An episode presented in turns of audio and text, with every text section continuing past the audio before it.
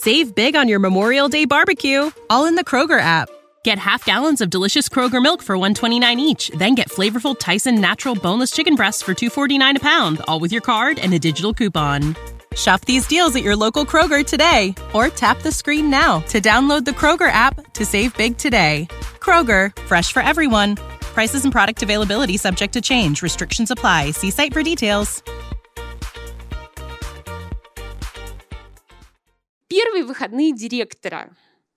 Мне пишет э, зам э, по эксплуатации с сообщением, что Анна Владимировна при монтаже выставки рабочие врезались в водопровод. И я как бы, поскольку ну, я немножко еще имею опыт как бы общения со строителями, я такая звоню и говорю, как? Ну, ну правда, в смысле, водопровод? А говорю, а план инженерных сетей, нанесенный на план помещения в музее, существует? И она такая как бы... Так она гуглила, она это, гуглила это, все это, слова, это которые... Провал. Это, э, это провал.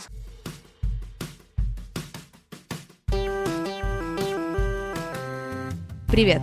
Меня зовут Кристина Вазовский, и это «Провал» — подкаст о ситуациях, в которых что-то пошло не так. Сегодня у нас необычный выпуск. Это лайв-запись подкаста, и она проходит в Музее современного искусства «Гараж» в Москве. И мы будем говорить о команде современного музея и сравнивать ожидания и реальность. И я очень благодарна команде «Гаража» за то, что они меня пригласили. Подкаст про провалы, поговорить честно о том, как это вообще работать в музее, кто в этих музеях работает и почему там работать надо или не надо. И мне кажется, что сегодня я буду выступать адвокатом дьявола. Я надеюсь, что мои гости меня простят. Сегодня у меня потрясающие гости. Во-первых, это Анна Тропкова, директор Музея Москвы и один из преподавателей академической программы «Музей Гараж». Алексей Новоселов, заместитель директора МОМА и комиссар 7 Московской международной биеннале молодого искусства, и Маша Польникова, руководитель академических программ Музея современного искусства «Гараж». Поехали! У меня сразу такой вопрос ну, что такое команда в современном музее? То есть у нас очень модный, конечно, с вами title, но что это вообще значит? Кто такие люди, эта команда? Говорит Анна Тропкова. Музей как институция сформировался в XVIII веке, во многом является продуктом эпохи просвещения, я вот всем своим студентам говорю. И, соответственно, значит, а, музей за последние 250 лет он а, претерпел существенные изменения. И в начале 20 века сформировалось такое явление, как музей современного искусства. Но на самом деле мы пойдем еще дальше и скажем, что в последние 50 лет музеи существенным образом отошли от тех корней, из которых они возникли. Сегодня музеи претерпевают серьезный кризис, кризис идентичности. И вот эту вот трансформацию, на самом деле, мы видим а, сегодня во всех музеях, будь то музеи классические, музеи современного искусства. Мы сегодня видим, как на уровне идеологии, на уровне людей, которые там работают, собственно, команд, сталкиваются как бы старые паттерны, от которых музей не может отойти, и какие-то новые суперсовременные практики. Поэтому, когда мы говорим про команду современного музея, для меня на самом деле в этих людях, в этой команде отождествляется переход между старым и новым. Говорит Алексей Новоселов. Вы знаете, я вот на самом деле сейчас э, так задумался о какой-то внутренней там терминологии музеев, и у нас пока еще существует, ну, по крайней мере, на бумагах такая, может быть, вам мало знакомая или вызывающая там кучу вопросов формулировка, как научный сотрудник. Это вот, э, скажем так, наверное, какой-то пережиток там советского наследия, которое вот все равно, как я повторюсь, то есть, в принципе, это применимо там в университетской практике и так далее. Музей — это тоже все равно такое базовое определение сотрудников, которые представляют ну, некое креативное направление в музее. Дальше, потому что научный сотрудник, он может быть э, в разных как бы профессиональных категориях, там, представлять, не знаю, отдел хранения, там, представлять куратора, представлять э, куратора образовательных программ, э, представлять... Э, и вот мне кажется, что это некая такая все равно базовая основа, которую, может быть, можно зафиксировать как объединяющую вот эти все креативные направления в музее, профессиональные, разных совершенно профессий, разных направлений. Ну, подожди, но я вот второй раз я вижу, что ты пытаешься дать пас в мою сторону, а я как бы его проваливаю, не могу тебе ответить, потому что, знаешь, у меня есть ключевое качество, я все время правду говорю. Вот мы с давай, тобой будем давай, делать вместе Московскую правду. биеннале, и как бы ты, наверное, с этим еще столкнешься, я тоже сейчас не я, я тебя предупреждаю как бы не... сразу. Так. Вот, и с моей точки зрения, как с точки зрения правдоруба, все-таки иногда как бы очень классно называть э, людей своими именами. Давай как бы опять же по-честному, да, то есть вот я 7 месяцев как директор, и что делает первым делом директор? Он запрашивает устав, финансовые документы и штатное расписание. И когда ты как бы приходишь директором в государственный музей и как бы сталкиваешься с таким количеством научных сотрудников, как ты совершенно правильно сказал, я, честно говоря, как бы испытываю некую фрустрацию, потому что я вот такая, как бы у меня есть проблемы, я не защитила кандидатскую, по-моему, в отличие от тебя, да, и, соответственно, у меня... Я тоже, я ну, тоже. Окей, неважно. Ну да, потому что я все время что-то делаю, как бы кандидатскую нет времени защитить. И я думаю, блин, я стала директором, здесь все ученые все абсолютно ученые, наверное, думаю я, и потом понимаю, что вот за этими степенями, там, типа старший научный сотрудник, скрываются просто люди, которые делают выставки. И хорошо, если они делают выставки хорошо, а что ты будешь делать, если они делают выставки плохо? А потом ты как бы просто, поскольку есть Но ты сейчас говоришь связь, про арт-менеджмент или нет? Просто ну, я говорю, да, про то, что это как бы, что, вот, я говорю ровно про то, про что ты говоришь, что за этими должностями Другими, скрываются, другие профессии. да, просто реально другие профессии. Я знаю, что в Музее современного искусства в Московском нет такой проблемы, но, например, ты спрашиваешь, а сколько у вас, коллеги, было научных публикаций за год? Такого количества За десятилетие, ладно, за год. И вот, и ты внезапно понимаешь, что не существует ни научного плана, ни академической активности. И поэтому в этом какая-то есть подмена понятий, правда же? Ну, мне как раз кажется, что это не подмена понятия, а просто некая трансформация уже вот этой терминологии в совершенно новую, но все равно мы должны понимать, откуда это все, да, условно произрастает. То есть так или иначе, вот мне интересно то, что ты сейчас сказала, то есть считаешь ли ты арт-менеджмент э, условно сферой вот некой научной деятельности, условно. То есть должен ли вот арт-менеджер как бы обладать действительно профессиональным образованием? Это тот момент, когда ты начинаешь в, а, прямом а, эфире заикаться, но все же мне кажется, что арт-менеджер — это дисциплина прикладного характера. Я, например, менеджер. Не очень арт, но менеджер.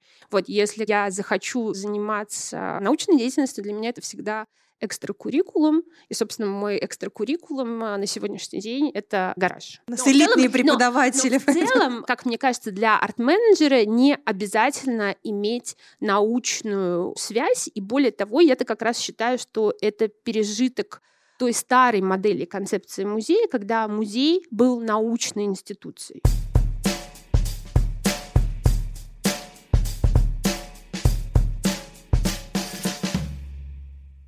А мы можем спуститься на уровень ниже, потому что мне очень интересно это все слушать, но я ни хрена не понимаю, что происходит. То есть я как бы хотя это два государственных музея. Вот раз и два. Мы, я, мы типа, обещали мы правду. Мы просто, правду. Впервые, Кристина, мы просто впервые с Алексеем решили поговорить по душам. Просто мне интересно, да, я, то есть, пытаюсь в это вникнуть, но я понимаю, что я лично, хотя вроде не человек не совсем слева, я все-таки нахожусь примерно на три ступени понимания вопроса ниже. То есть вы говорите арт-менеджмент, менеджмент, то, все, третье, десятое. Мы можем вот единственное вот то, что я поняла, что вот есть какие-то люди, которые делают выставки, и некоторые эти выставки люди делают хорошо или плохо. Говорит Маша Польникова. Тут есть еще несколько вопросов, да. про которые редко, к сожалению, говорят публично. Мне кажется, во многом потому, что не все представители государственных музеев смелые и открытые. Существуют э, определенные, коллеги меня поправят, профессиональные стандарты, обязательные к соблюдению. Вообще правила, которые обязательны к соблюдению в музее, где есть бюджетное финансирование. И эти правила приписывают в том числе определенные подходы к набору команды. Вот ты не можешь взять себе на определенную позицию человека без определенного образования, без профильного образования. А что считается профильным образованием? Ну, например, образование в сфере истории искусства или культурология. При этом мир профессии уже, видимо, чуть-чуть уехал вперед, и, например, кураторскими практиками занимаются люди без высшего образования в сфере истории искусств. Ну, с высшим образованием в какой-то другой сфере или вообще без высшего образования. И это вроде бы как не должно быть проблемы, но для обязательного профессионального стандарта Государственного музея это непреодолимое препятствие. Но людей на работу нужно принимать, и вот людей принимают на позиции, названные как-то иначе.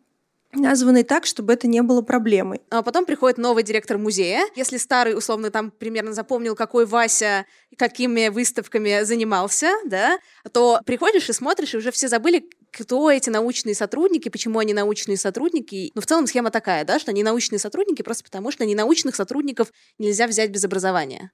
Или это все-таки по-другому работает? Все-таки ну, почему кажется, научные как бы сотрудники? Вза- э, взаимозависимость немножко обратная. То есть, как бы, как опять же Леша правильно говорит, музей это научный институт, и, соответственно, у вас существует согласованная государством система ставок внутри музея. Все, кто занимается контентом, они научные сотрудники. А дальше возникает как бы ситуация, когда ты приходишь на работу, у меня был в одном уважаемом музее государственном такая ситуация, у меня просто диплом истории теории культуры, на который, в принципе, я достаточно к нему скептически относилась всю свою биографию, хотя очень благодарна своей альма-матер РГГУ за этот диплом ну да, что ты в нормальном мире будешь делать с таким дипломом. И первый раз за всю мою жизнь я прихожу, значит, устраиваться как бы куда-то, и, значит, меня встречает начальник отдела кадров. Тут не, недавно шло как бы публичное обсуждение начальников отделов кадров в музее. Вот на самом деле они как бы везде удивительно прекрасные люди, очень характерные. Вот меня встречает начальник отдела кадров, который, значит, на меня так смотрит снизу вверх, говорит, ну что, давай показывай, вываливай свои документы, как бы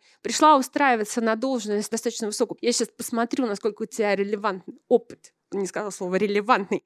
Вот, и я, значит, такая вываливаю свои документы, и он видит этот диплом и говорит, неужели?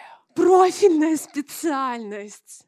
И я такая, ап, мне кажется, что параллельно с этим возникает проблема самоцензуры музеев. То есть вот эта традиция набирать людей с определенным образованием, она в какой-то момент настолько встраивается в твои представления о том, кто твой потенциальный работник, что ты ищешь этих потенциальных работников среди выпускников профильных вузов. То есть это искажение начинает э, сами команды музеев, заставляет их оставаться в этой старой традиции. Как раз это не так. Я почему, я, собственно говоря, эту тему поднял, чтобы наоборот показать, что мы какой-то степени ей сейчас, э, ну, там, и противостоим, ну, просто я говорю противостоим, потому что мы определенно ну, действительно находимся в рамках.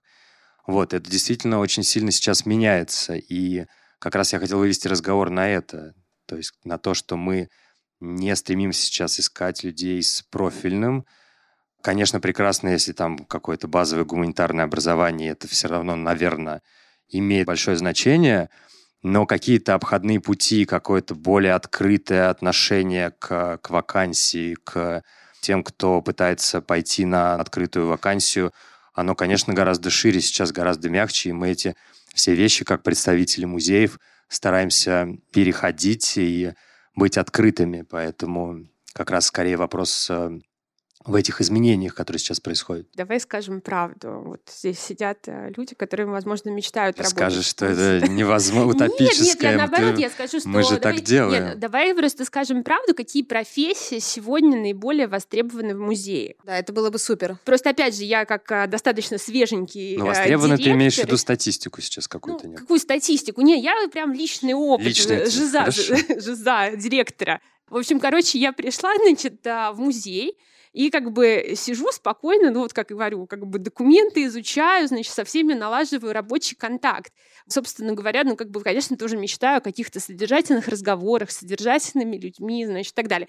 Первые выходные директора мне пишет э, зам а, по эксплуатации с сообщением, что Анна Владимировна при монтаже выставки рабочие врезались в водопровод. И я как бы, поскольку ну, я немножко еще имею опыт как бы общения со строителями, я такая звоню и говорю, как, ну, ну правда, в смысле водопровод, а говорю, а план инженерных сетей, нанесенный на план помещения в музее, существует? И она такая как бы она гуглила, она это, гуглила это, все это, слова, это которые... Провал. Это, э, это провал. И на самом деле кого-то я первого заменила, как будто бы старшего куратора. Ага. Работает до сих пор, замечательно, выставки делает. Первым человеком ушел главный инженер, не справившись с высокой степенью давления со стороны нового генерального директора. Почему? Да, потому что как бы я его спрашиваю, а какой температура, как мы поддерживаем температуру влажностный режим в помещении. Ну, казалось бы, то, что вот как бы все мои студенты знают наизусть. Вот, он такой, чего? И на самом деле, честно говоря, вот моя позиция здесь вообще такая немножко противостоящая, возможно, теме этой дискуссии и сути ее, потому что, ну, если совсем откровенно говорить, э, я вообще... Э, Сейчас Мария такая, спасибо большое, да, следующий вопрос. Я вообще просто, ну, как бы для души читаю эти лекции, да, а, то есть мне очень приятно, что ребята все очень интересуются музеями, но я там считаю, что на самом деле как бы нам и в стране, и в музеях в частности не достает нормальных инженеров, нормальных как бы тех директоров. И давай, опять же, не будем скрывать, что есть у нас с тобой общие знакомые, тех директора, которые умеют, например, проектировать выставки с точки зрения мультимедиа, очень востребованный навык на рынке. И вот эти вот люди, удивительно, они каждую неделю получают приглашение о работе от новых и новых институций, и просто они, к сожалению, не научились еще дублировать свои трудовые книжки. В общем, не кураторы нам нужны. А я сижу и думаю, что нужна какая-то коллаборация не с вышкой, да. С МФТИ, может быть, что-то да, вот да, туда да. нужны. Я думаю, что просто это шаг а, с завтрашнего дня, Маш. Посмотри в ту сторону. Я как раз очень благодарна набору на магистрскую программу, академической программы гаража, ровно потому, что я точно знаю, что у вас есть один инженер. Да, у нас, правда, есть инженер, архитектор есть, есть фармацевт.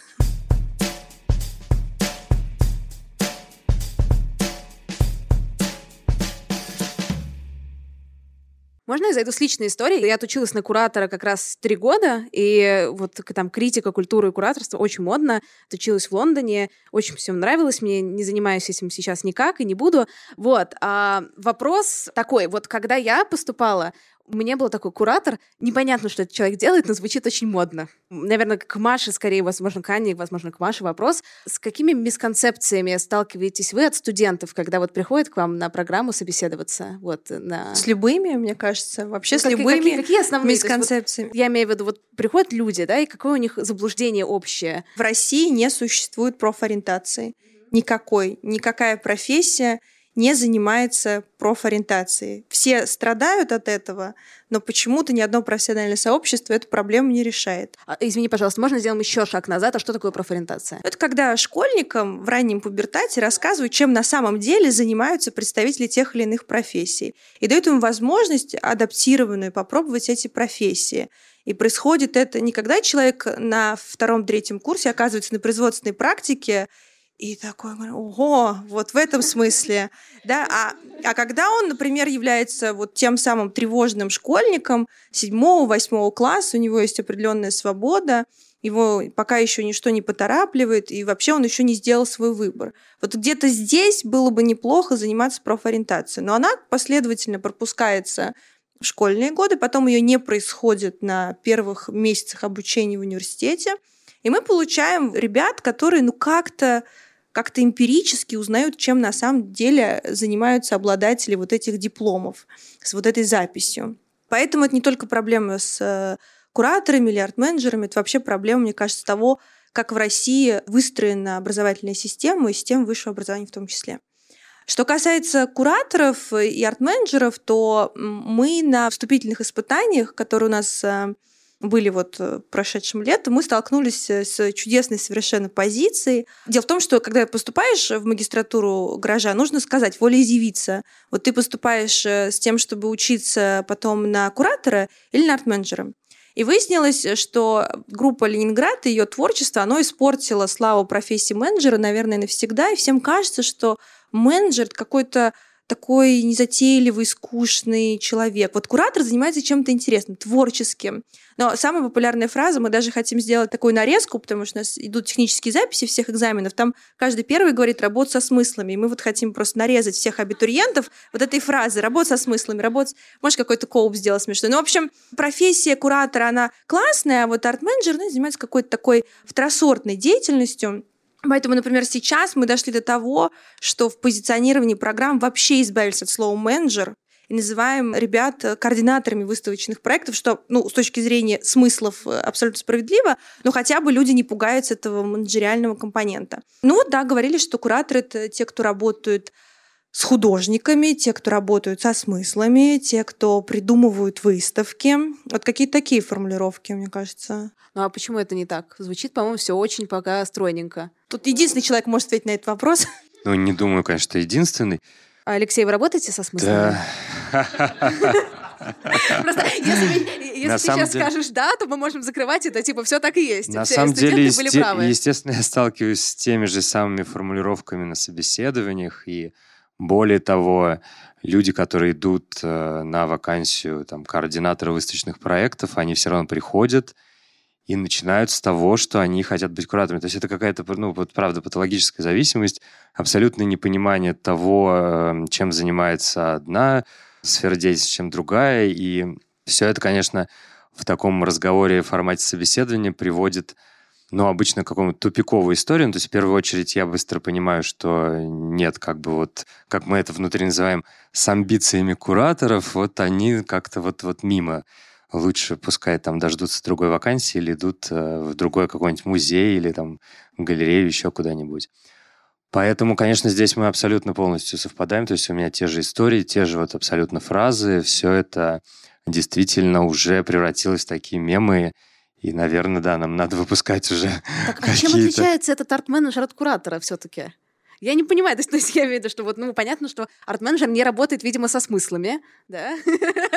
То есть единственное, что, сори, но я просто реально на уровне человека обычный разговариваю. Вот, ну, так, что такое арт-менеджер, что такое куратор? Ну, смотрите, я сейчас вот как-то не очень готов там в теорию пускаться, потому что это, наверное, правда не, не совсем та история, где, ну, вот сейчас у нас происходит, в которой мы должны про это говорить. Скорее с точки зрения такой практической, просто, да, попытаться это определить. Эм, но, опять же, в музее это еще очень сильно подвязано как бы под институциональную историю, то есть куратор по своей ну, там, специфике деятельности, он, в принципе, может быть не подвязан там под институцию как бы по своей сфере деятельности, а все-таки арт-менеджер, он определенные какие-то более задачи решает конкретные в институции. Я не знаю, здесь, правда, вот, ну, это можно до бесконечности сейчас там пытаться формулировать, вот так я вот уверена, в двух словах что... я вам разницу как-то не могу Я вынести. думаю, что просто, если позволишь, есть как бы очень большой мисконцепт, вот как я люблю, опять же, детям на лекциях говорить, что ничего нового нет, да, давайте посмотрим на историю.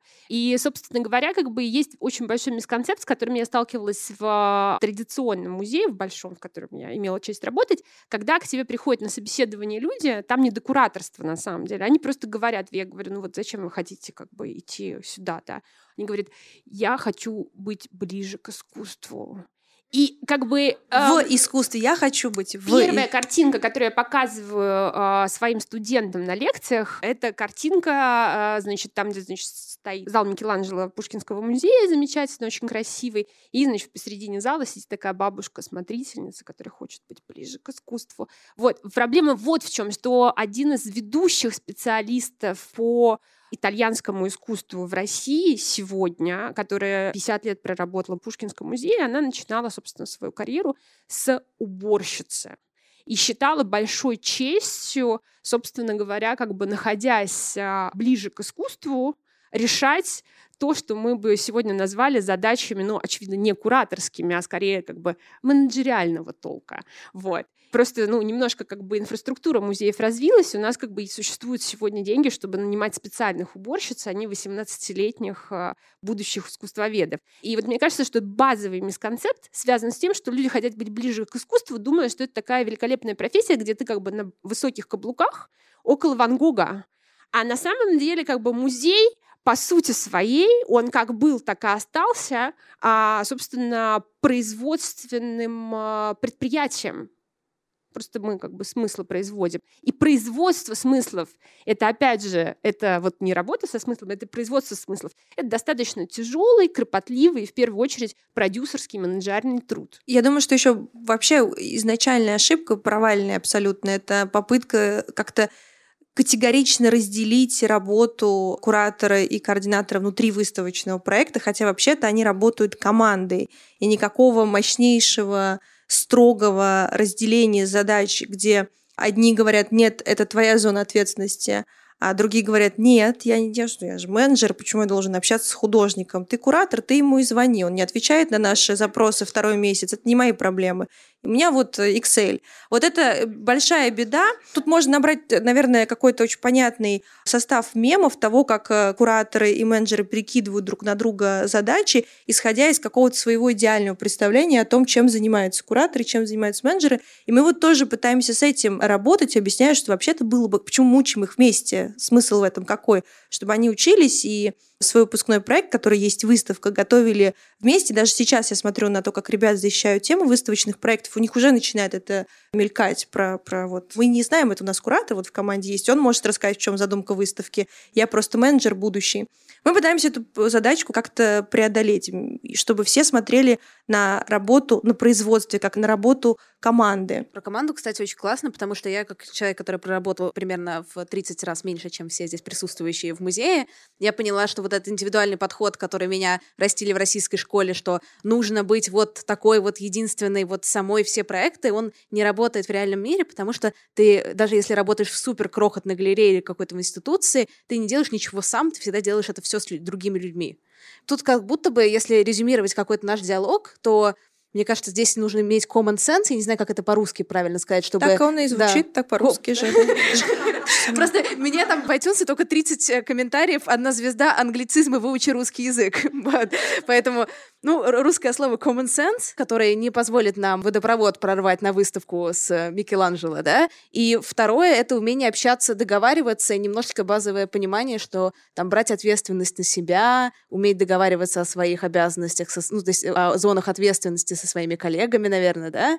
И если третье резюмировать, что это не все так красиво, как это может показаться... Романтично. Романтично. Потому что я тоже, когда я устроилась в галерею современного искусства, очень модную работать, там она была небольшая, но очень модная, примерно вот первую неделю я, все мои, так сказать, начальники, мы просто мыли галерею после прошлой выпуски для новой. И все как бы на коленочках, ничего страшного, белили стены, красили, белили потолок, мыли пол, то есть вот такая вот работа модная. Я такая, ну, охренеть, теперь супер. Ближе к искусству, да.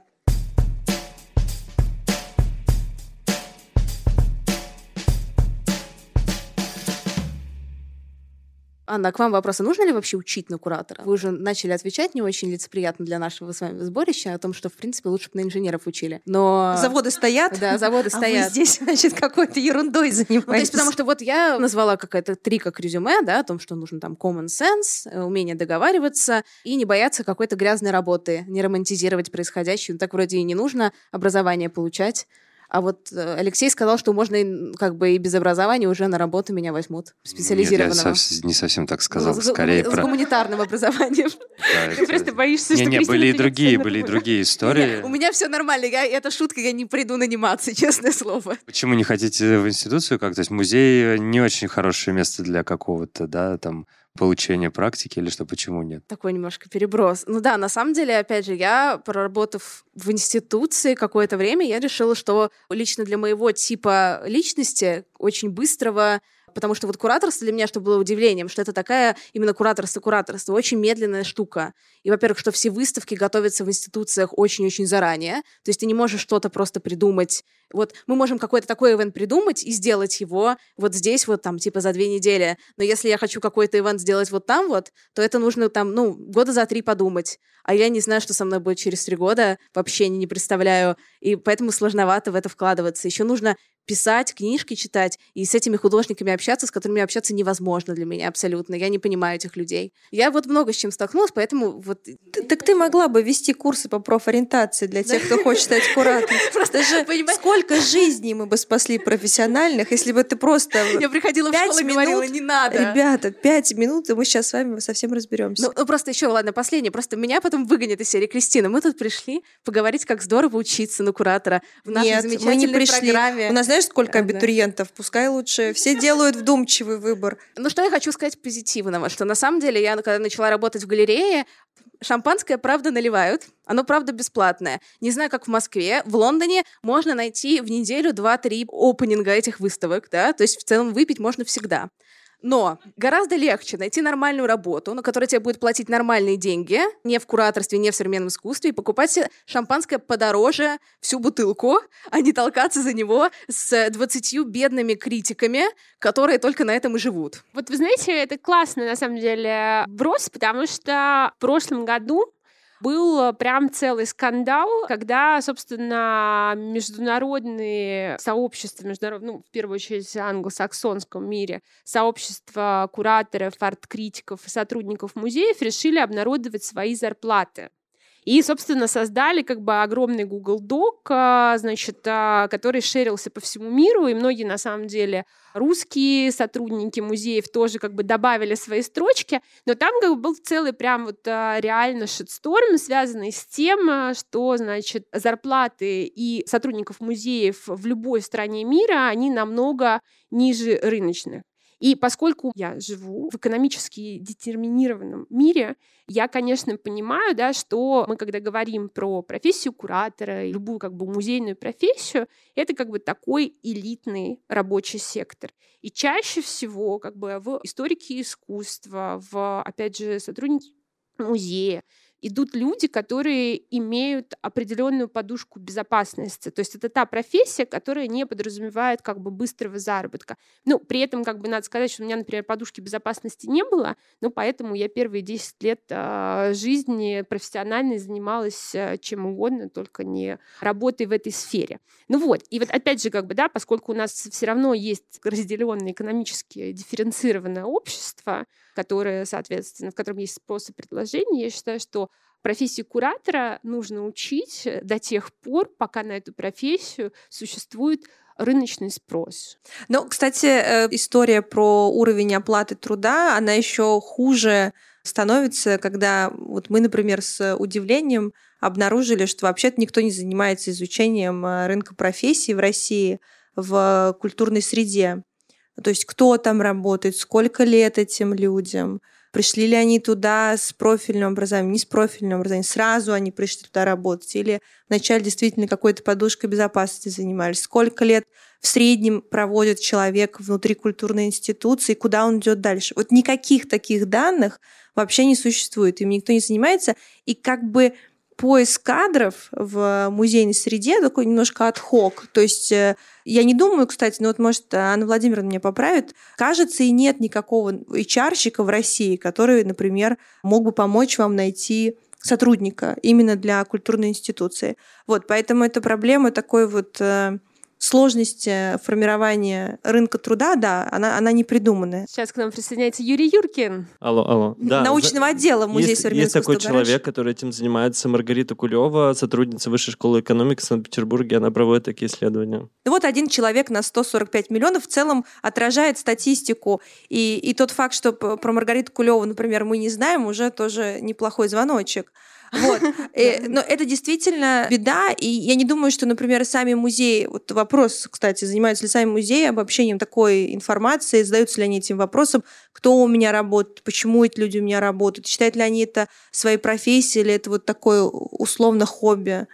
Ну, больше, наверное, такая вещь, да, там, интуитивная, не, не системно к этому я думаю, что мало кто подходит. Ну, я запросила на прошлой неделе информацию нет, нет, ну, о подожди, среднем возрасте ты... сотрудника. Вот ты, ты знаешь, какой средний считают? возраст сотрудника Музея современного искусства Москвы? Ну, в среднем представление имею. То есть средний возраст у нас э, где-то ну, под 50. Не, у нас 45, кстати. Ну, Это у вас смотрители тянут я вверх говорю, статистику. да, тоже по... Нет, ну, у нас все, мы, мы всех берем. Ну хорошо, от 45 до 50, давай так, у нас почти будет совпадение. Комментирую, не молодые сотрудники работают вообще-то в довольно не, ну современных тоже, институциях. Вот, вот, на самом деле, правда, если брать просто там, например, э, количество смотрителей, то они там начинают сразу в таких вопросах доминировать. Это тоже такая статистика, знаешь, тоже... Ну, я, например, совершила переворот, потому что у нас а, долгое время смотрители брали людей до 35, See you. Я считаю, что это как раз дискриминация обратная, и мы как раз стали принимать смотрителей старшего возраста ровно для того, чтобы сбалансировать каким-то образом, а, ну, как-то... У нас примерно такая же ситуация, мы в какой-то момент решили, что надо делать омоложение, потом уже вернулись к какому-то такому нормальному балансу. Это Нет, правда при этом так. тоже вот в одном знаменитом музее а, крупном, Деликатно сегодня крупном, никто не называет. В классическом музее там была тоже определенная смена эпох, смена вех, в результате которого а, смотритель забеременела впервые за 15 или 20 лет. Господи. Все просто... Анна, спасибо вам за это. Бывает разные. Давай уже откроем все-таки, что за музей. Это, это, мне кажется, важно сейчас произнести. Кажется, все догадались, что это за музей, где случилась смена эпох и помолодели смотрители.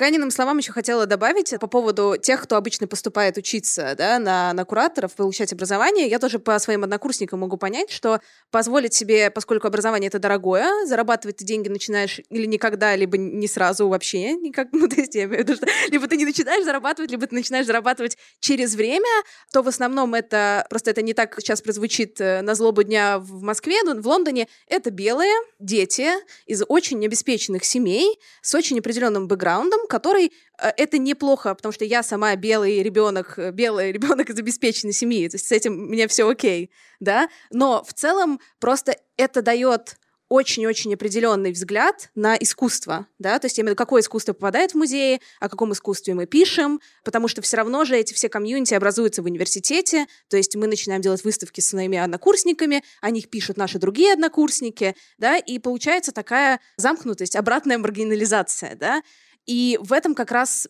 проблема, с которой особо непонятно, как будто бы мне что делать. в Москве, э, в России есть проблема Москвы и не Москвы, то есть у нас нет, наверное, это белых, но есть москвичи и все остальные. Вот, и когда ты формируешь программу, ты понимаешь, что, наверное, она не должна быть, например, Москвой для москвичей, то как-то нужно позвать э, ребят со всей страны ровно, чтобы избежать вот этого сбитого фокуса. И мы как раз э, думали о том, а, на самом деле активностей региональных, локальных очень много. Вытащить человека, потому что для того, чтобы учиться в Москве, тебе нужно еще переехать, и это совсем другие издержки в экономически детерминированном обществе, как сказала Анна Владимировна, люди об этом задумываются, по счастью. И это был наш отдельный челлендж э, сделать так, чтобы учились ребята не только из нескольких городов-миллионников нашей великой родины, но желательно со всей страны и еще лучше русскоговорящее постсоветское пространство. А в принципе, у образовательной программы, да, вашей и у гаража есть какая-то на инклюзивность, да, но я имею в виду на включенность разных групп там, с населения с разным достатком, с разного бэкграунда и так далее. Но у нас главное, что у нас есть, мне кажется, у нас нет пререквизитов. То есть мы берем на программу людей с абсолютно любым высшим образованием. Это единственная магистратура в России такая, потому что все остальные, кто учит кураторству или арт-менеджменту, они ждут профильного высшего образования – бакалавриате или в специалитете. Без них документы не принимают к рассмотрению.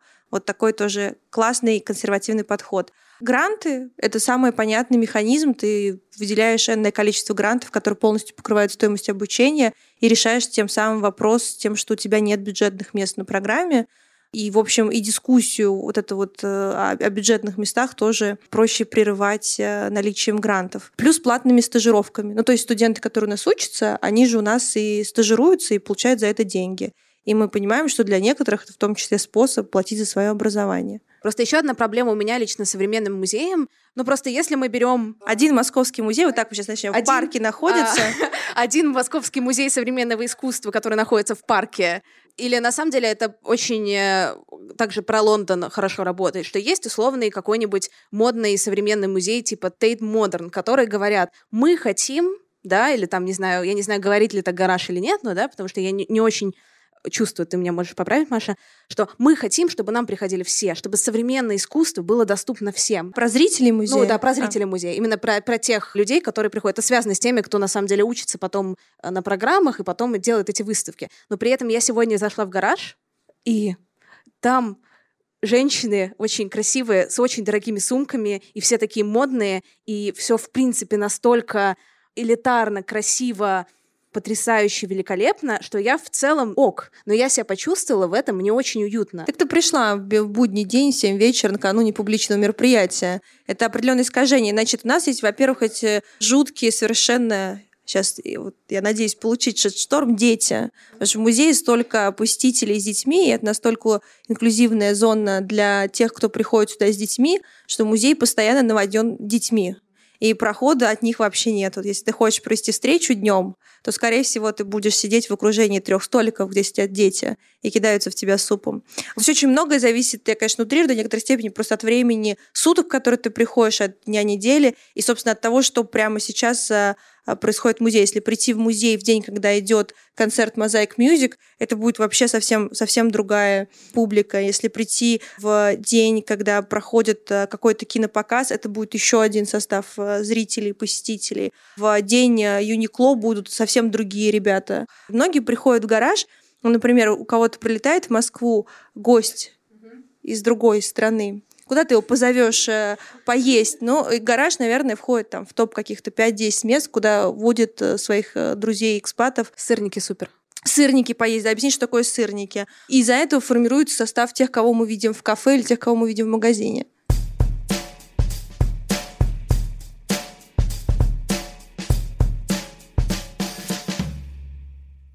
Допустим, вот я даже у меня было какое-то осознание того, зачем я поступаю к вам, да, или там у меня правда оно было, или мне казалось, что оно было. И, допустим, я даже отучилась, закончила, и хорошо закончила, и у меня до сих пор есть желание после двух лет очного обучения работать в музейной институции.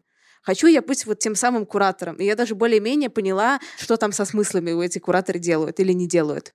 И что мне делать дальше? Ну, у нас все вакансии, они сразу информационно там освещаются, вывешиваются там во всех соцсетях, на сайте и так далее. Но, наверное, здесь как раз стоило бы поговорить, может быть, о каком-то... Ну, то есть у меня, по крайней мере, как у институции, может быть определенный запрос на разговор о каком-то партнерстве в связи с этим. То есть, возможно, так как это действительно невероятно для нас важно, интересно и необходимо, поэтому мне кажется, что нам стоит об этом как-то отдельно Я хочу аукцион на выпускников устроить. У меня вот, Вот такой... прекрасно, Я- это, я- это все очень Они нужно. ходят, практикуются, нравится многим руководителям уважаемых институций, которые мы не будем называть. Кстати, если не шуточно отвечать на этот вопрос, если, например, про Москву рассуждать, в Москве в ближайшие ну, там Владимир лучше со стройкой ориентируется, ну, 2-3 года откроются десятки тысяч новых площадок современных музеев. Вот ВАК достраивает ГЭС, Пушкинский музей э, достраивает э, музейный городок, э, ГТГ имеет план феноменальной реконструкции зданий на Крымском валу. Вот эти десятки тысяч квадратных метров должны наполниться, если не смыслами, то какими-то программами, выставочными, публичными, издательскими, какими-то программами. Эти программы, конечно, создают люди.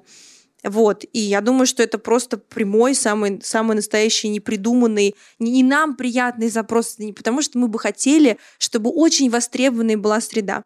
Или если посмотреть а, на запросы о поиске людей, несмотря на то, что мы вот благодаря Юре выяснили, что есть специалисты в этом деле, а, обычно все-таки всех ищут через Facebook, мне кажется, в культурной институции и через телеграм-каналы.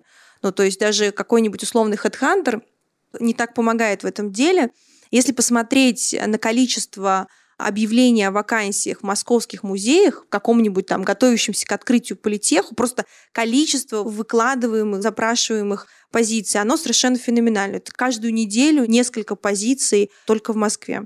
Ну и не только в Москве, это активная жизнь. Вон там посмотрите, что происходит, например, в Екатеринбурге, Ну, у меня есть прям история для того, чтобы доказать, что вот такие программы, как гаражная, с малым количеством студентов и, с другой стороны, с такой яркой практикоориентированностью, они дают эффект в будущем трудоустройстве на счет раз, два, три. Потому что меня тут занесло в ноябре прочитать а, лекцию студентам а, магистрской программы. Занесло, мы тебя на коленях умоляли, значит, Ну, валялись коленях. Пожалуйста, при- приди. Вот, я случайно зашла, типа 45 минут поговорила с ребятами, и по итогам как бы этой встречи через месяц э, девочка с программы в качестве сценографа сделала у нас э, в Музее Москвы э, изумительную постановку оперы «Вода», вот, и которая повторялась два раза с феноменальным успехом. И мне кажется, что вот таких вот кликов в силу того, что очень много приходят а, людей из, собственно, музеев, а, людей, которые принимают решения, и как бы ребята очень действительно сильно интегрированы в тусовку, приводит к тому, что вот как это было с программами «Стрелки», в которых я тоже принимала участие, магистрскими, что до, собственно, выхода за пределы учебного заведения ребята уже как бы 100% а, трудоустроены. И вообще на самом-то деле, понимаете, наш э, мир, вот это профессиональное сообщество, оно на мировом уровне очень-очень узкое. Это вот даже если вы нефтью занимаетесь, а, в конечном итоге вы сталкиваетесь с тем, если вы достигаете профессиональных успехов, то у вас как бы есть ваша нефтяная записная книжка, и в ней там, условно говоря, как бы несколько сотен контактов людей, которые друг друга знают и как бы которые принимают решения по всему миру. А вот а, в мире искусства как бы эта записная книжка, она намного уже. Мы поняли, что нам нужен симпатичная фотка в Фейсбуке, телеграм-канал про искусство, да, и пойти в программу «Гаража», чтобы познакомиться там с Анной, с Алексеем, с Марией, и потом э, сделать какой-то совместный проект. В целом так это и работает.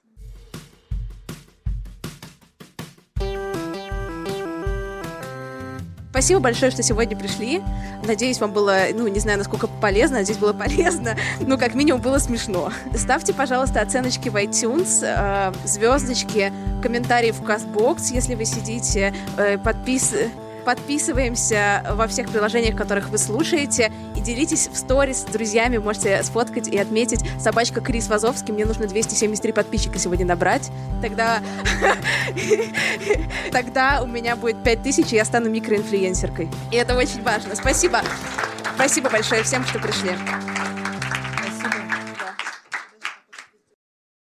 Save big on your Memorial Day barbecue, all in the Kroger app. Get half gallons of delicious Kroger milk for 129 each, then get flavorful Tyson natural boneless chicken breasts for 249 a pound, all with your card and a digital coupon.